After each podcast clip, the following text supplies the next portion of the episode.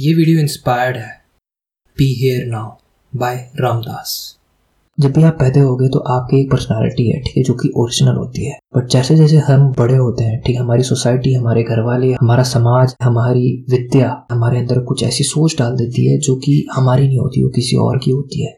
हमें वो रिफॉर्म कर देते हैं, हमें वो इंस्टीट्यूशनलाइज कर देते हैं। सामाजिक सोच हमारे अंदर डाल देते हैं। और जब इन दोनों के बीच में भेदभाव होती है, जैसे हम जो असली में हम अपने दिल से जानते हैं कि सही है, और जो समाज हमें कहता है सही है ठीक है जब ऐसा कोई क्लैश होता है हमारे मानसिकता में तो अक्सर एंजाइटी या उदासी हमारे मन को छा जाती है, हमारे दिल को छा जाती है। हमें फिर समझ नहीं आता है कि ऐसा क्यों हो रहा है हमारे साथ। हमें समझ नहीं आता हम क्यों दुखी हैं। कि जो हमारा समाज हमें सिखा रहा है और जो हमें लगता है सही है, वो एक नहीं है।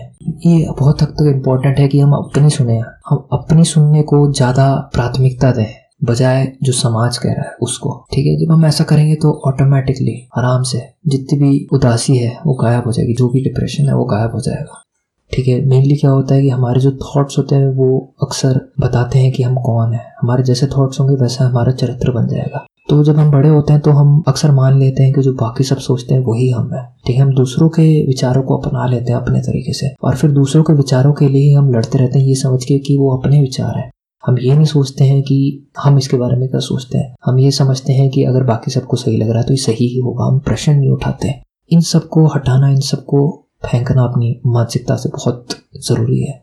जैसे ही आप इन सबको फेंकोगे तो एक स्थिति आएगी जब आपको लगेगा, यार, मैं कौन हूँ? मैं क्या कर रहा था अभी तक? कि किस चीज़ के लिए लड़ रहा था? लड़ने की तो कोई ज़रूरत नहीं। जब आप ऐसा सोचोगे तो आप धीरे धीरे अपने आप को अपनाने लगोगे। आप ये जानने की कोशिश करोगे कि आप असली में क्या चाहते हो। तो अगर दुनिया में कुछ भी नहीं होता तो आप क्या करते हैं? अगर आप दुनिया में अकेले होते तो क्या करते आप ऐसा सोचने लग जाओगे।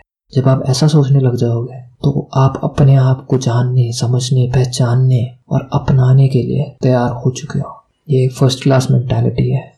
ऐसे सोचना जैसे कोई ना सुख सके उन रास्तों पर चलना जहाँ पे कोई ना चल सके। आप इन चीज़ों के काबिल हो जाओ।